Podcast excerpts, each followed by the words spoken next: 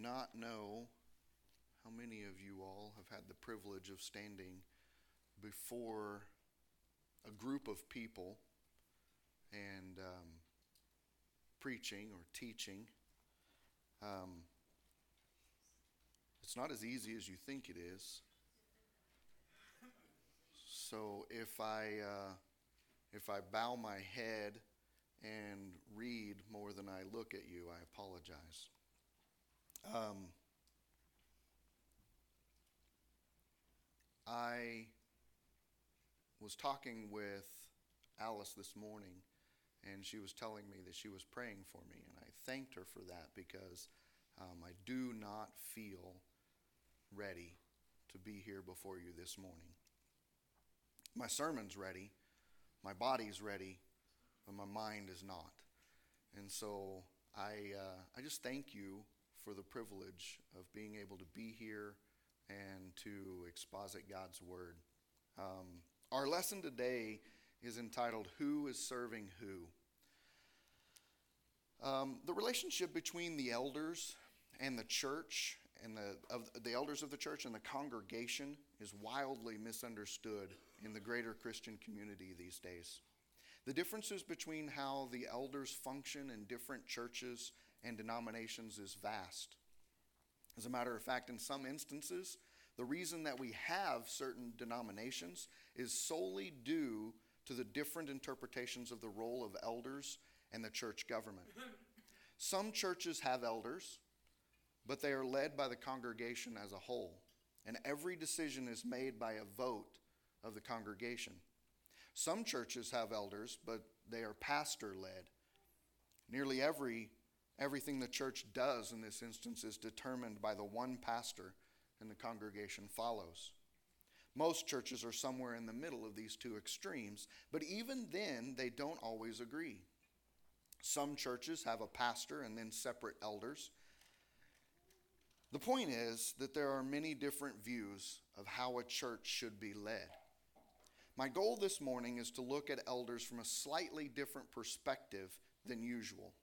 I wish to help us as a congregation of Hope Community Bible Church to understand how we are to understand the elders and who they are, how many they are, and what their roles in the church are based on the way we see Scripture defining those things.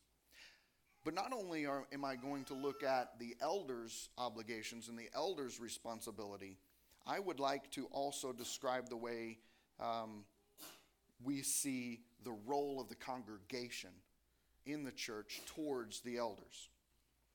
It is important that we begin with two things so that everyone knows where I'm coming from. First, God's word is the final authority for all truth.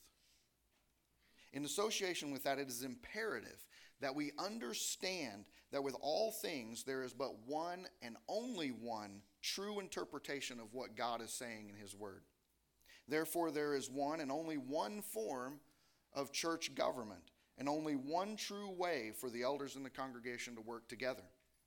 It is imperative for me, for you to understand that I have sought to relay this info with my best understanding of what God and His Word is teaching. I have sought to understand it the way God intended it so that I can only teach the truth of God's Word. I say that because I might be wrong. But this is the way that I see it. Secondly, I'm going to briefly, only in this paragraph, talk about the qualifications of the elder. Many of you have probably heard many sermons on what an elder is to look like, the qualifications for that elder. They are set out by the Holy Spirit and relayed to Timothy and Titus through the Apostle Paul, and they are immensely important. It is essential that the congregation understand the type of men that should be called to the ministry of elder. And there are many great sermons out there on this subject. These qualifications are found in 1 Timothy 3, verses 2 through 7, and Titus chapter 1, verses 6 through 9. Many great preachers have exposited the scriptures and have spoken on these qualifications and explained each one. I encourage you to listen to these sermons. Our pastor has preached through these qualifications. Go back and listen to them. But for our purposes here today, I want to focus on the duties of the elder in leading the congregation and then also to look at the duties of the congregation in their relationship to the elders. There are also a couple of presuppositions that I'm going to get out of the way. I must define my terms so that everyone knows where we are coming from as we go through this sermon. First, we must assume that there is a plurality of elders. The term for elder is used in regards to the church nearly 20 times in the New Testament. Of those times, it is only used in the singular form three times.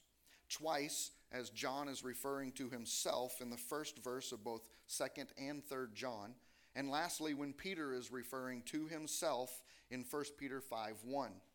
All other times the term is used in regards to the church, it is in the plural form. Therefore, as we look at the obligations of the elders and the congregation to the elders, we must understand that I am talking about all the elders in the church, not just one pastor or teacher. Also, we must understand that in the New Testament we come across multiple words that are used to describe the same office of elder. First, you will obviously see the term elder. Then there is also overseer, pastor, shepherd. Biblically, all of these terms are interchangeable, and all that hold the office of elder in the church could also be called all of these other terms. Within a council of elders in the church, we, they are all equal, and none have more authority than any other elder. Here at Hope, we use the term pastor to describe the main teaching elder, but in reality, he is no different than Brett or Phil in any way other than he is supported as, as a full time teaching elder. Because these terms are synonymous and describe the same office, I also will use them interchangeably throughout the lesson today. So we'll begin with the obligations of the elders to the congregation. When many people think of the elder of the church, their first thought is that they are the official church board. They are influential people of the church and possibly even the community. They are largely successful businessmen who the church calls as an elder to make wise decisions financially or to reward them for their faithful attendance and giving. This view of the elder not only lacks any scriptural basis, but actually is contradictory to the New Testament teachings. According to the New Testament teachings of Luke and Paul, Peter, James, and the author of Hebrews, the elder's role can be summed up into four main obligations to the church they are to shepherd, they are to oversee, they are to lead, and they are to care. So, our first point here under the obligations of the elders is to shepherd the flock. Their first obligation is to shepherd the flock. The biblical image of a shepherd caring for his flock, standing long hours, ensuring its safety, leading it to fresh pasture and clear water, carrying the weak, seeking the lost, healing the wounded and sick, is a precious image. The whole image of the shepherd is characterized by intimacy, tenderness, concern, skill, hard work, suffering, and love. The shepherd sheep relationship is so incredibly rich that the Bible uses it repeatedly to describe God and his loving care for his people. Psalm 23 is one of the most beloved psalms, and in it, David exclaims, The Lord is my shepherd, I shall not want. He makes me lie down in green pastures, He leads me beside quiet waters. When Paul and Peter directly exhorted the elders to do their duty, they both employ this image of a shepherd. It should be noted that these two apostle teachers assign the task of shepherding the local church to no other group or single person except the elders. Paul reminds the elders that God the Holy Spirit placed them in the flock as overseers for the purpose of shepherding the church of God. Acts 20 28. Peter exhorts the elders to be all that shepherds should be to the flock. 1 Peter 5 2. Therefore, we must also view the New Testament elders to be primarily pastors of the people of the church, not corporate executives, CEOs, or advisors to the head pastor. As shepherds, one of the primary obligations to the congregation is to protect and guard them. So, under this shepherding, our first point would be protect and guard. Protecting the flock is vitally important. Actually, in real life, sheep are defenseless. If a wolf, bear, lion, jackal, or even robbers were to come to destroy the sheep, they would not know what to do. Often in fear, they will not even run, but stand still, rooted to that spot, and watch their companions being cut to shreds. Charles Jefferson, a pastor in the late 1800s and early 1900s, wrote this The journey from the cradle to the grave is hazardous. If every man is surrounded by perils, if the universe is alive with forces hostile to the soul, then watchfulness becomes one of the most critical of all the pastor's responsibilities. Elders then are to be protectors, watchmen, defenders, and guardians of the people. In order to accomplish this, shepherd elders need to be spiritually alert and must be men of courage. And so, underneath this, we will look at the elders being spiritually alert. A good shepherd should always be on the alert to danger. He knows the predator will understand he knows the predator and will understand the importance of acting wisely and quickly. This is why Paul exhorts the Ephesian elders in his farewell speech in Acts 20 to be on the alert. It is important that elders are involved in the study of what is going on and popular both in society and in the church. They must be continually educating themselves especially in the Word of God, walking with the Lord in a manner worthy of the gospel with which they have been called, and praying for the flock and its individual members. How can they, what is the first thing they do as being spiritually alert? They judge doctrinal issues. They judge doctrinal issues. One of the ways that shepherds can protect and guard the flock of God is by judging doctrinal issues that arise. We don't see this today in the church as much as we did in the early church and that we read about in Acts. But if you remember back in Acts 15, in Antioch, some men came from Jerusalem and they came to the church in Antioch and they began to teach that in order to be saved, you must follow the entirety of the Mosaic law, including but not limited to circumcision.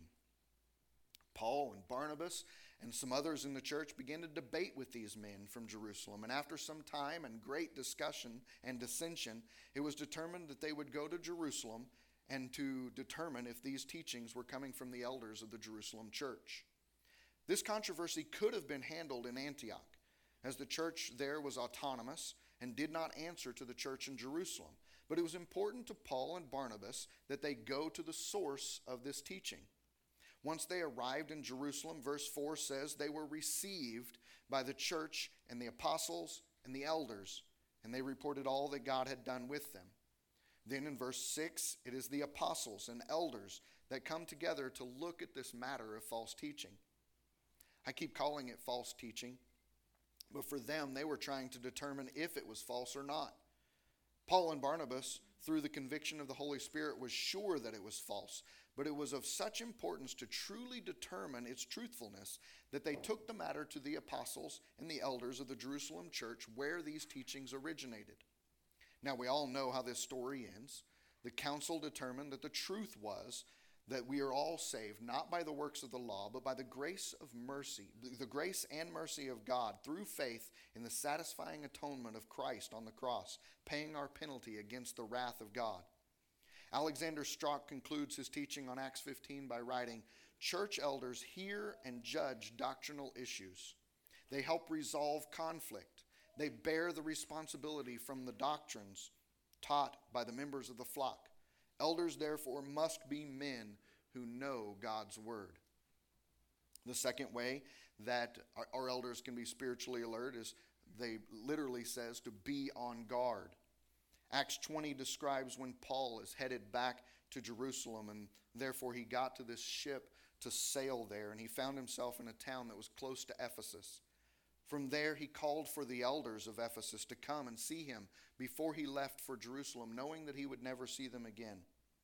Verses 18 to 35 relay the words of Paul to the elders of the church in Ephesus. While I'm only going to focus on a few of these verse, I, verses, I would like to read it in its entire context.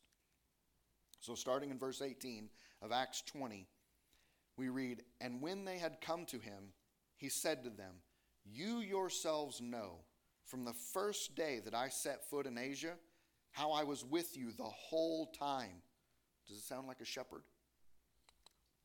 serving the Lord with all humility and with tears and with trials which came upon me through the plots of the Jews. How I did not shrink from declaring to you anything that was profitable and teaching you publicly and from house to house, solemnly testifying to both Jews and Greeks of repentance toward God and faith in our Lord Jesus Christ. And now, behold, bound by the Spirit, I am on my way to Jerusalem, not knowing what will happen to me there except that the Holy Spirit solemnly testifies to me in every city, saying that bonds and afflictions await me. But I do not consider my life of any account as dear to myself, so that I may finish my course in the ministry which I received from the Lord Jesus, to testify, excuse me, to testify solemnly of the gospel of the grace of God. And now, behold, I know that all of you, among whom I went about preaching the kingdom, will no longer see my face.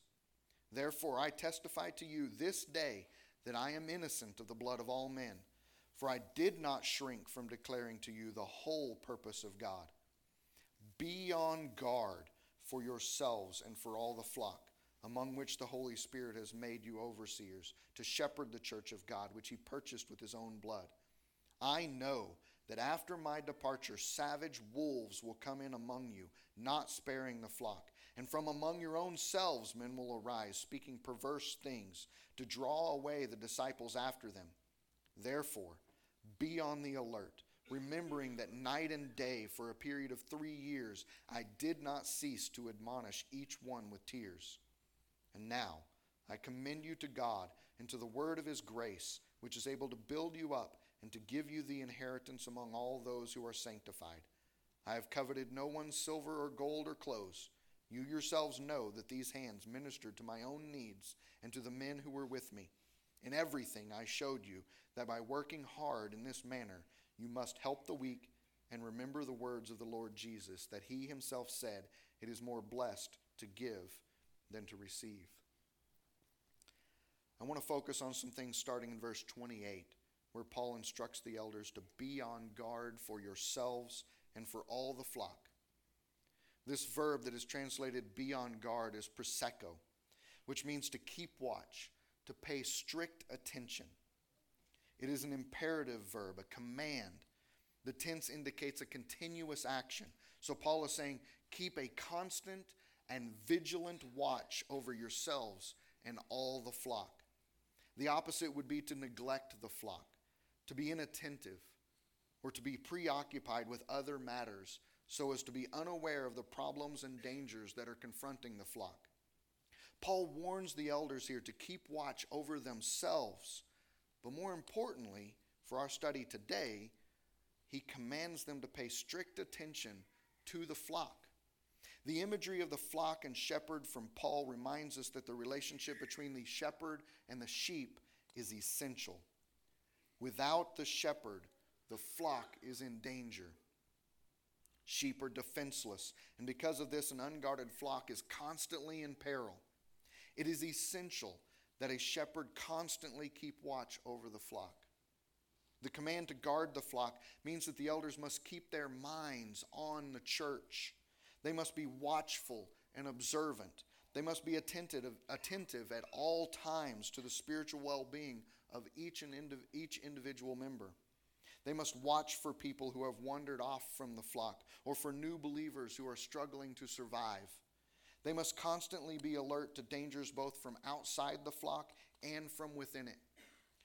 They must know about new trends and doctrines that will influence the people. The wise King Solomon gives similar counsel when he writes in Proverbs 27 23 Know well the condition of your flocks and pay attention to your herds. The second way that a pastor elder can be on guard is by being a courageous fighter. Elders cannot be weak in their faith and in their diligence to act according to the teachings of God and His Word. They must have the courage to fight against false teaching and false teachers. I'm reminded of the courage of David as a shepherd of his father's sheep and how it applies to our lesson here. David has come from the pasture, sent by his father to check on his brothers, sent to Saul and the army of, the, of Israel as they were lined up in battle array against the Philistines. There he heard about this great warrior of the Philistines, Goliath. He listened to the people tell him about the warrior's challenging words, how he had mocked God and was teaching that God was not strong enough to overcome the Philistines and even himself. The false teaching of Goliath made David angry, and he decided to go out against this warrior, not only to defeat him physically, but to defeat his words and show that the God of Israel was strong. David went to Saul and asked to be allowed to fight Goliath. Listen to David as he teaches the truth of God's power. 1 Samuel 17, 33 through 37. Then Saul said to David, You are not able to go against the Philistine to fight with him, for you are but a youth, while he has been a warrior from his youth. I love David's response. But David said to Saul, Your servant was tending his father's sheep. When a lion or a bear came and took a lamb from the flock, I went after him and attacked him and rescued it from his mouth. And when he rose up against me, I seized him by his beard and struck him and killed him. Your servant has killed both the lion and the bear, and this uncircumcised Philistine will be like one of them, since he has taunted the armies of the living God. And David said, The Lord has delivered me from the paw of the lion and from the paw of the bear. He will deliver me from the hand of this Philistine.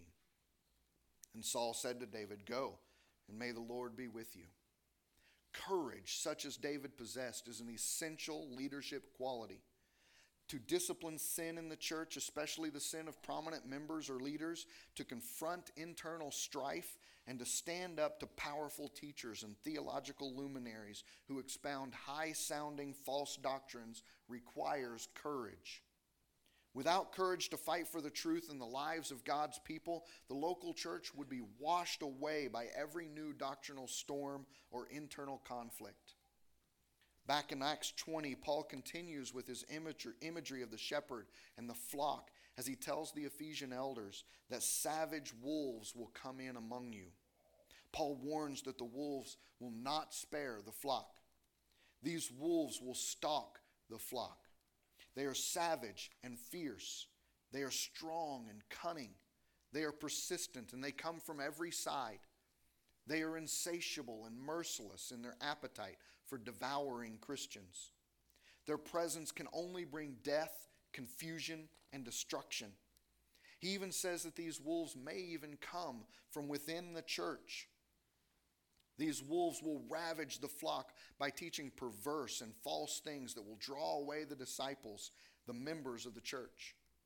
Paul charges the elders that now that he is gone, it will be up to them to be on the alert, to guard and protect the flock that belongs to God.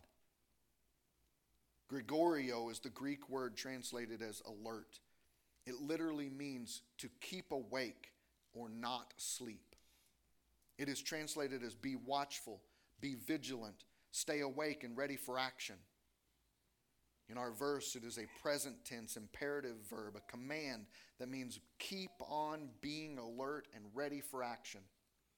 It implies a conscientious effort, a mental and spiritual attitude of complete alertness. So, the first thing that our shepherds are to do is to protect and guard the flock. The next thing that a shepherd does is feed the flock.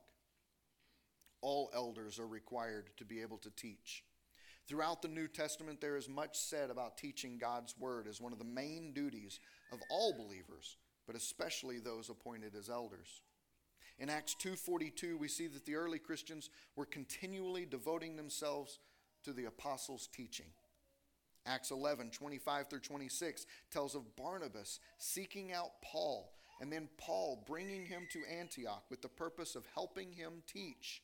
Paul exhorts Timothy in 1 Timothy 4:13 to give attention to the public reading of scripture, to exhortation, and to teaching. Interestingly, when Ezekiel presents a picture of a bad shepherd, the first stroke of his brush is he does not feed the flock. It is essential that the shepherd feeds the flock.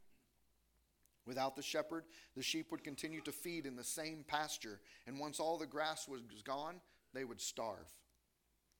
Charles Jefferson aptly reminds us everything depends on the proper feeding of the sheep.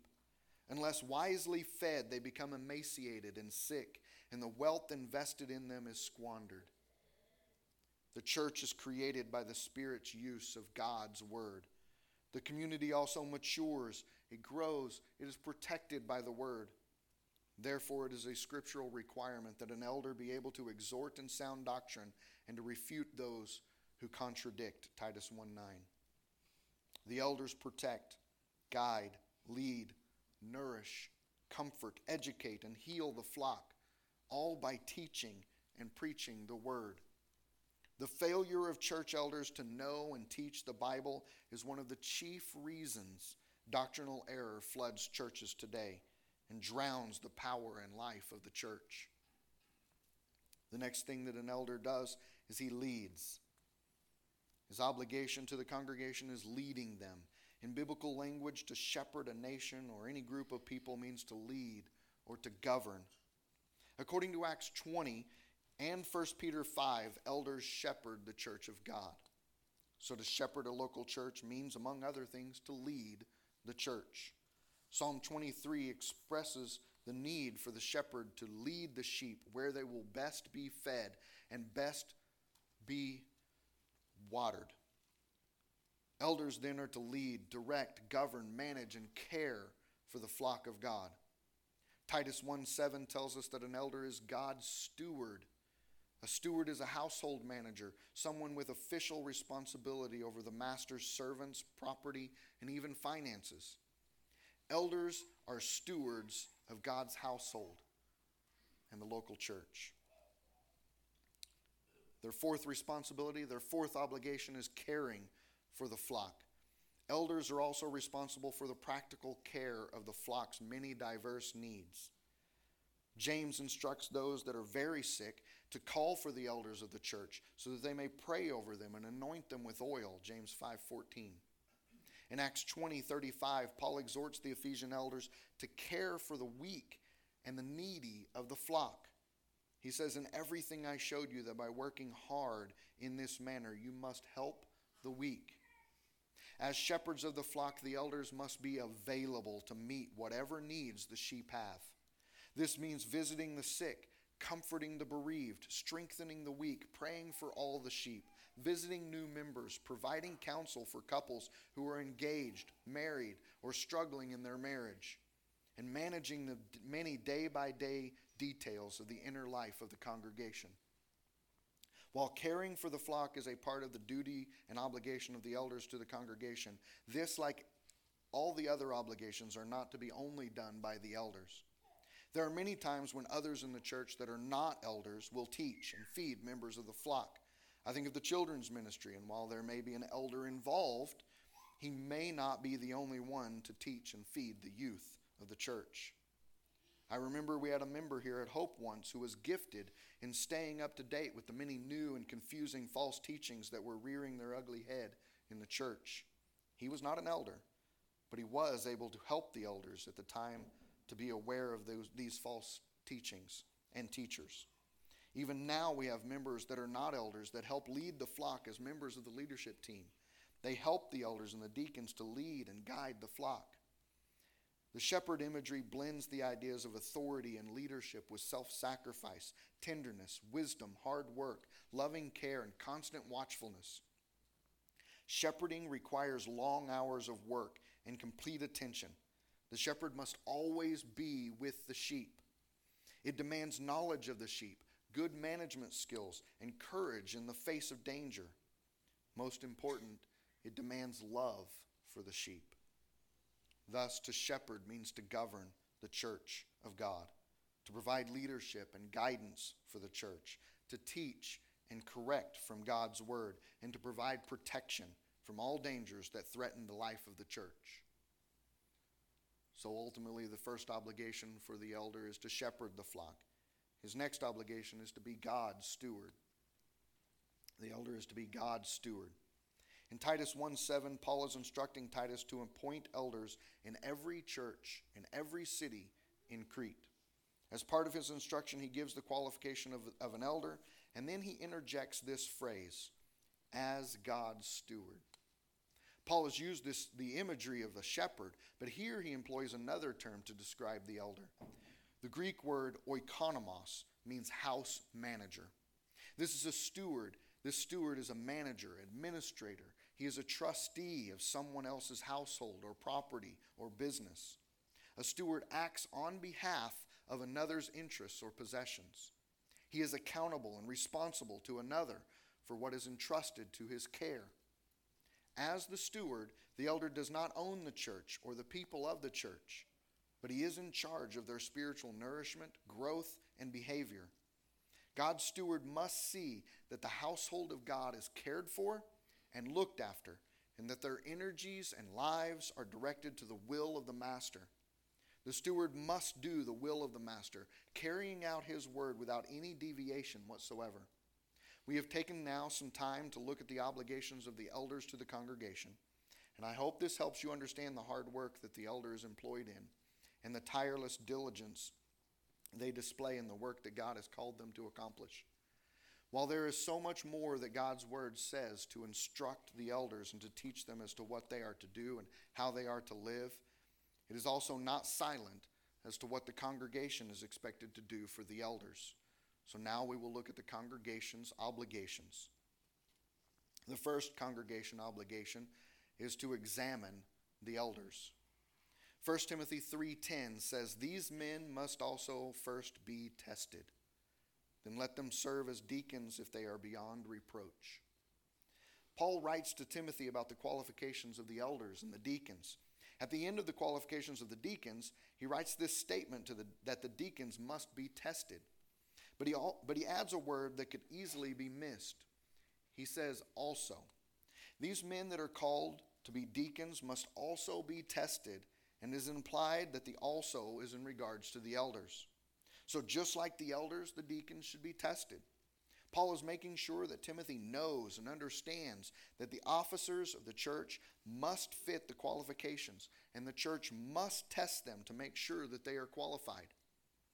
Here at Hope, we include the names of prospective elders in the bulletin before the church business meeting so that the members of the congregation can see them and assist the elders in their examination of the men being called knowing that the elders' duty to the church is to protect them and to guard them against false teachers and savage wolves from outside and inside, then it is a primary duty of the elders to examine any man that is desiring to be an elder.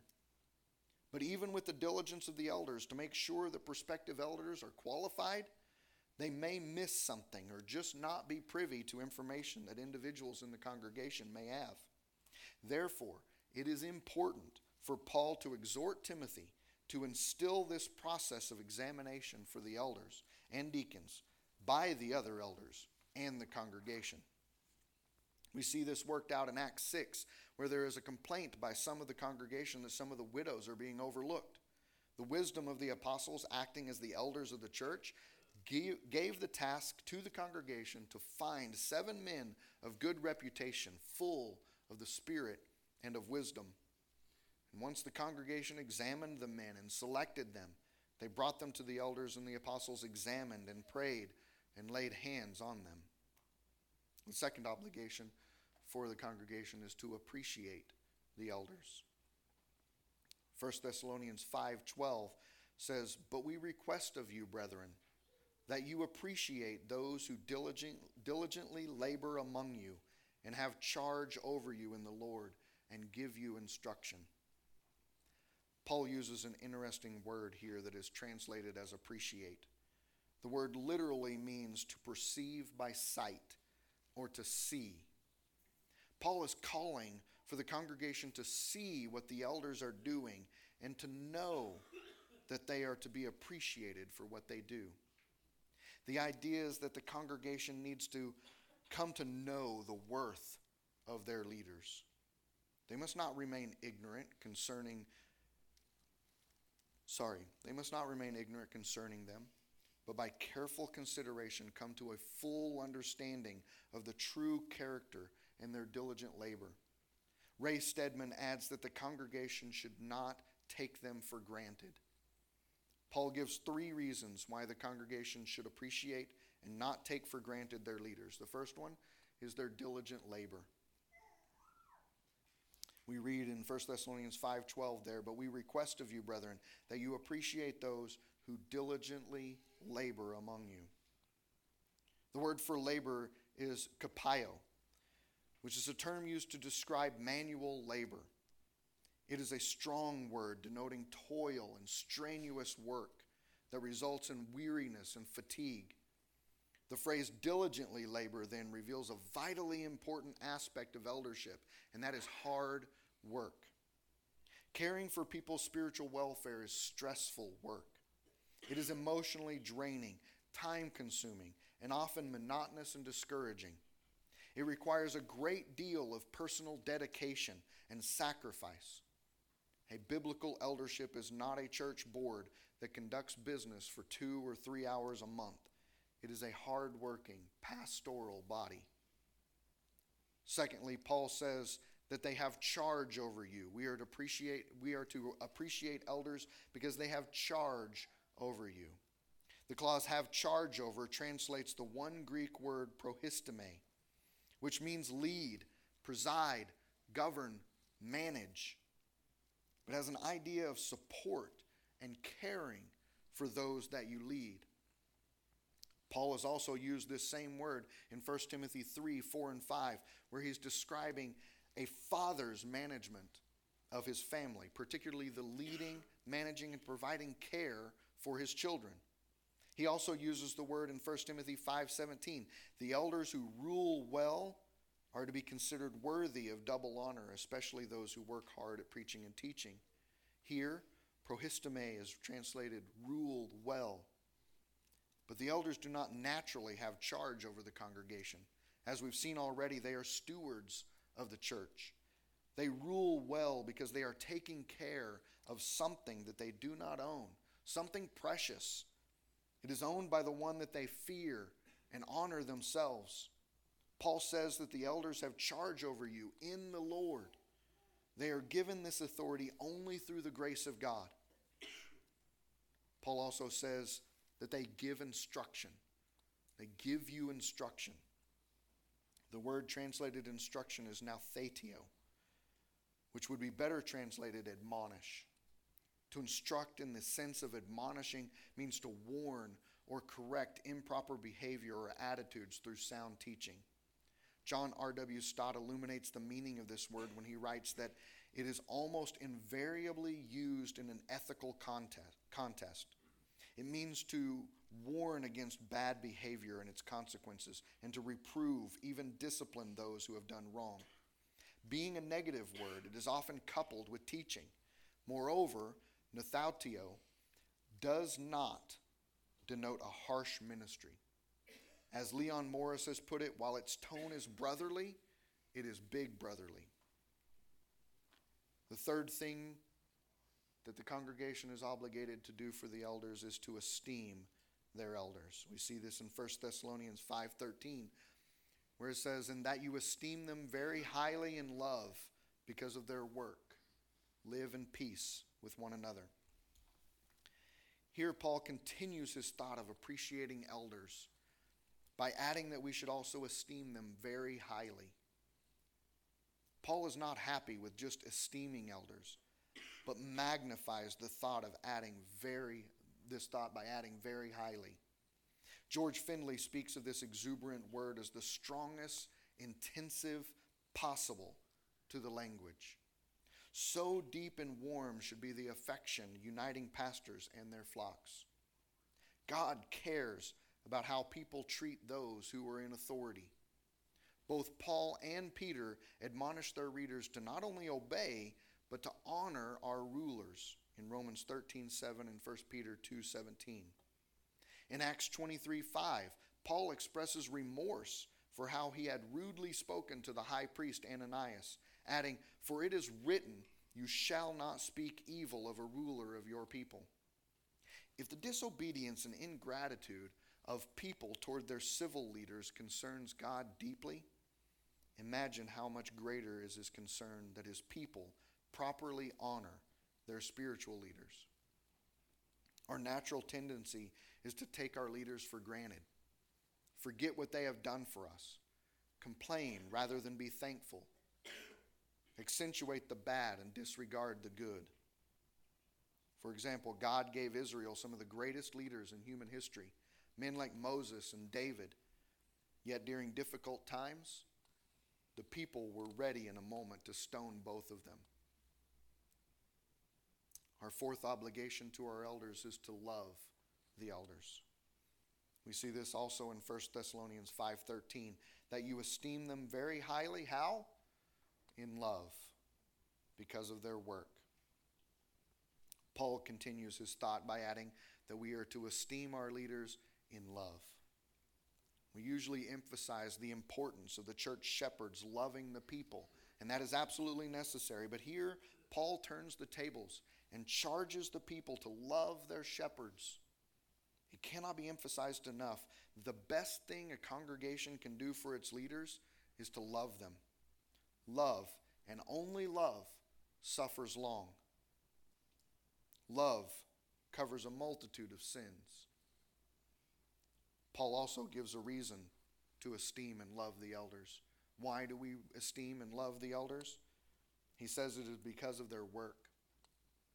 Leaders are not to be loved and esteemed because they are older men. They are not to be loved and esteemed because they hold special religious titles or even that they have winning personalities. They are to be loved and esteemed because they work diligently, caring for the people and their problems, handing them their seemingly endless, handling some their seemingly endless complaints, refereeing interpersonal conflicts, confronting sin, and encouraging people toward maturity in Christ. This is all in addition to the time spent studying and knowing God's Word to teach and admonish those that they love. Our fifth reason, our fifth obligation to the elders is to live holy lives. 1 Timothy 5:22 says, "Do not lay hands upon anyone too hastily, and thereby share responsibility for the sins of others." Here it is. Keep yourself free from sin. I remember a game that all kids play. It's a game that has been played generation after generation. I promise that everyone in this room has played this game. This game is called hide and seek. We all know how to play this game. I remember playing it as a kid, and I never wanted to be the one that searched for the people. I wanted to be the one that was never found. I wanted to hide so well that the person that was it would search high and low and never find me. We've played hide and seek with the little kids down in the basement, and they always come to me, hide me, hide me, and I hide them, and no one will find them. I think we have translated our love for hiding things into our spiritual lives. We all know we sin, but we all also do a very good job at hiding it. The job of the elder is to pray for and work to accomplish the purity of the flock. Hebrews 13, 13 17 says that our leaders will give an account for the souls that are under their care. I pray that each of us here will not mark up our ledger with a multitude of sins. For our sake and the sake of those elders, we should love. Next, the obligation of the elder of the congregation to the elders is to honor their elders, to honor their elders. We see this in 1 Timothy 5 17 and 19, where it says, The elders who rule well are to be considered worthy of double honor, especially those who work hard at preaching and teaching. Verse 19 Do not receive an accusation against an elder except on the basis of two or three witnesses. It is clear in Paul's teaching here that the desire is for the church to honor their elders. But how is he calling us to honor them? Many people have taken this verse to show that we are to pay those that work hard at preaching and teaching, and they're not wrong. But it says that all the elders who rule well are worthy of double honor, not just those that preach and teach. It does single out those that it does single out those that work hard at preaching and teaching as especially deserving of this double honor, but the admonition is to honor all the elders who rule well. Paul is charging Timothy to make sure that the elders are respected, considered fully, and highly regarded. This can include the idea of monetary aid, but it doesn't have to. I think there are many ways that we can honor our elders that do not include money. One of the ways we can honor our elders is to protect them. We see this in verse 19 of 1 Timothy 5.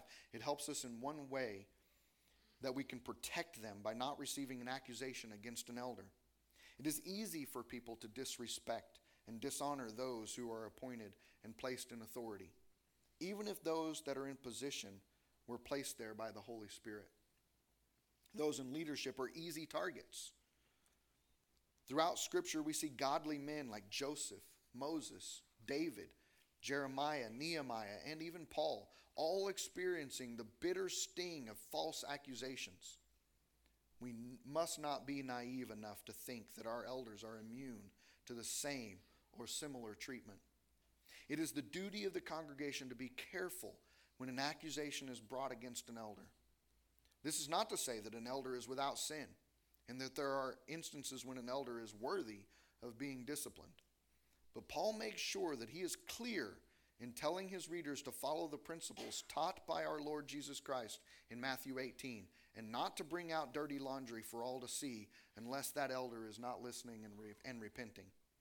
Our elders are due the honor deserving of a shepherd and a steward that are placed in their role by God. Next, a congregation is to imitate their elders. Imitate their elders. We see this in Hebrews 13 7. Remember those who led you, who spoke the word of God to you, and consider the result of their conduct. Imitate their faith. I'm running out of time, so I'm going to leave this one short and sweet. All I'm going to do is quote Spurgeon on this thought. He said, There is an itching nowadays after originality, striking out a path for yourself. When sheep do that, they are bad sheep. Sheep follow the shepherd, and in a measure they follow one another when they are all together following the shepherd. Our great master never aimed at originality. He said that he did not even speak his own words, but the words that he heard from his Father. He was docile and teachable. As the Son of God and the servant of God, his ear was open to hear the instructions of the Father, and he could say, I always do the things that are pleasing to him. John 8 29. Now that is the true path for a Christian to take to follow Jesus, and in consequence, to follow all such true saints as may be worthy of being followed, imitating the godly so far as they imitate Christ. Imitate the elders. Next, we see that we should obey and submit to the elders. We see this in Hebrews 13 17. That we obey and submit to the elders. Hebrews 13 17 says, Obey your leaders and submit to them, for they keep watch over your souls as those who will give an account. Let them do this with joy and not with grief, for this would be unprofitable for you. Christians are not only to obey, to listen, to follow their leaders, but are also to submit, yield, give way, defer to them. This means Christians are to be responsive to their leaders, yield to their authority, and subordinate themselves to them, even when they have a difference of opinion. A spirit of obedience and submission to authority is fundamental to Christian living. Submission is the fruit of genuine humility and faith. True submission to God naturally expresses itself in obedience and submission to earthly authority. Thus, genuine submission to God and His Word expresses itself in obedience and submission in the home, in marriage, at work, in society, and in the local assembly of believers. People who are stubborn and unsubmissive are unteachable and incapable of changing for their own good. When God's people act independently and in their own self will, there is little growth, little peace, little joy in the ministry of the local church. Only when believers properly submit to their spiritual leaders does the local church have any chance to be growing, loving, joyous family of God that it is supposed to be. The author of Hebrews gives us a valid reason to obey and submit to our elders. I've mentioned this already, but a very important reason for submission and obedience to our elders is because they keep watch over, also that could mean for, they keep watch for your souls. Keep watch brings to mind the watchman of a city. Like that watchman, the elders must always be keenly alert and diligent. Watchfulness demands tireless effort, self discipline, and selfless concern for the safety of others. Bible commentator R.C.H. Lenski points out that keeping watch implies potential danger. He says, watching implies keeping oneself and others safe where danger is known to exist and one fears its existence. Where no danger exists, watching is not needed. All this applies to the church in the highest degree where the safety of souls is to be guarded. Unquote. In the army, I remember we would set up a camp, and around the camp, we would set up a perimeter. Along that perimeter, we would assign guards. They would dig a hole in the ground and pile sandbags up in front of that hole where two people would stand guard and watch for the invading enemy that would try to sneak into the camp to destroy the company of the soldiers. If any of the watchmen failed in their duty, the lives of every soldier was at stake. A soldier who failed in his duty as a watchman was held accountable even if no enemy came. He or she could be court martialed for falling asleep when he was stationed at the perimeter to keep watch. If the spiritual leader, the elder, fails at their task, God's people will be hurt. Thus, they, like the watchman or the soldier, are keenly aware that they will have to render an account to God for the critical task that is entrusted to them. Lenski chillingly reminds us whoever assumes or is given the responsibility over the souls of any others, even if only one other, is fully accountable. The author of Hebrews admonishes his readers to make sure that they are to allow their leaders to do their jobs of keeping watch over their souls with joy and not grief.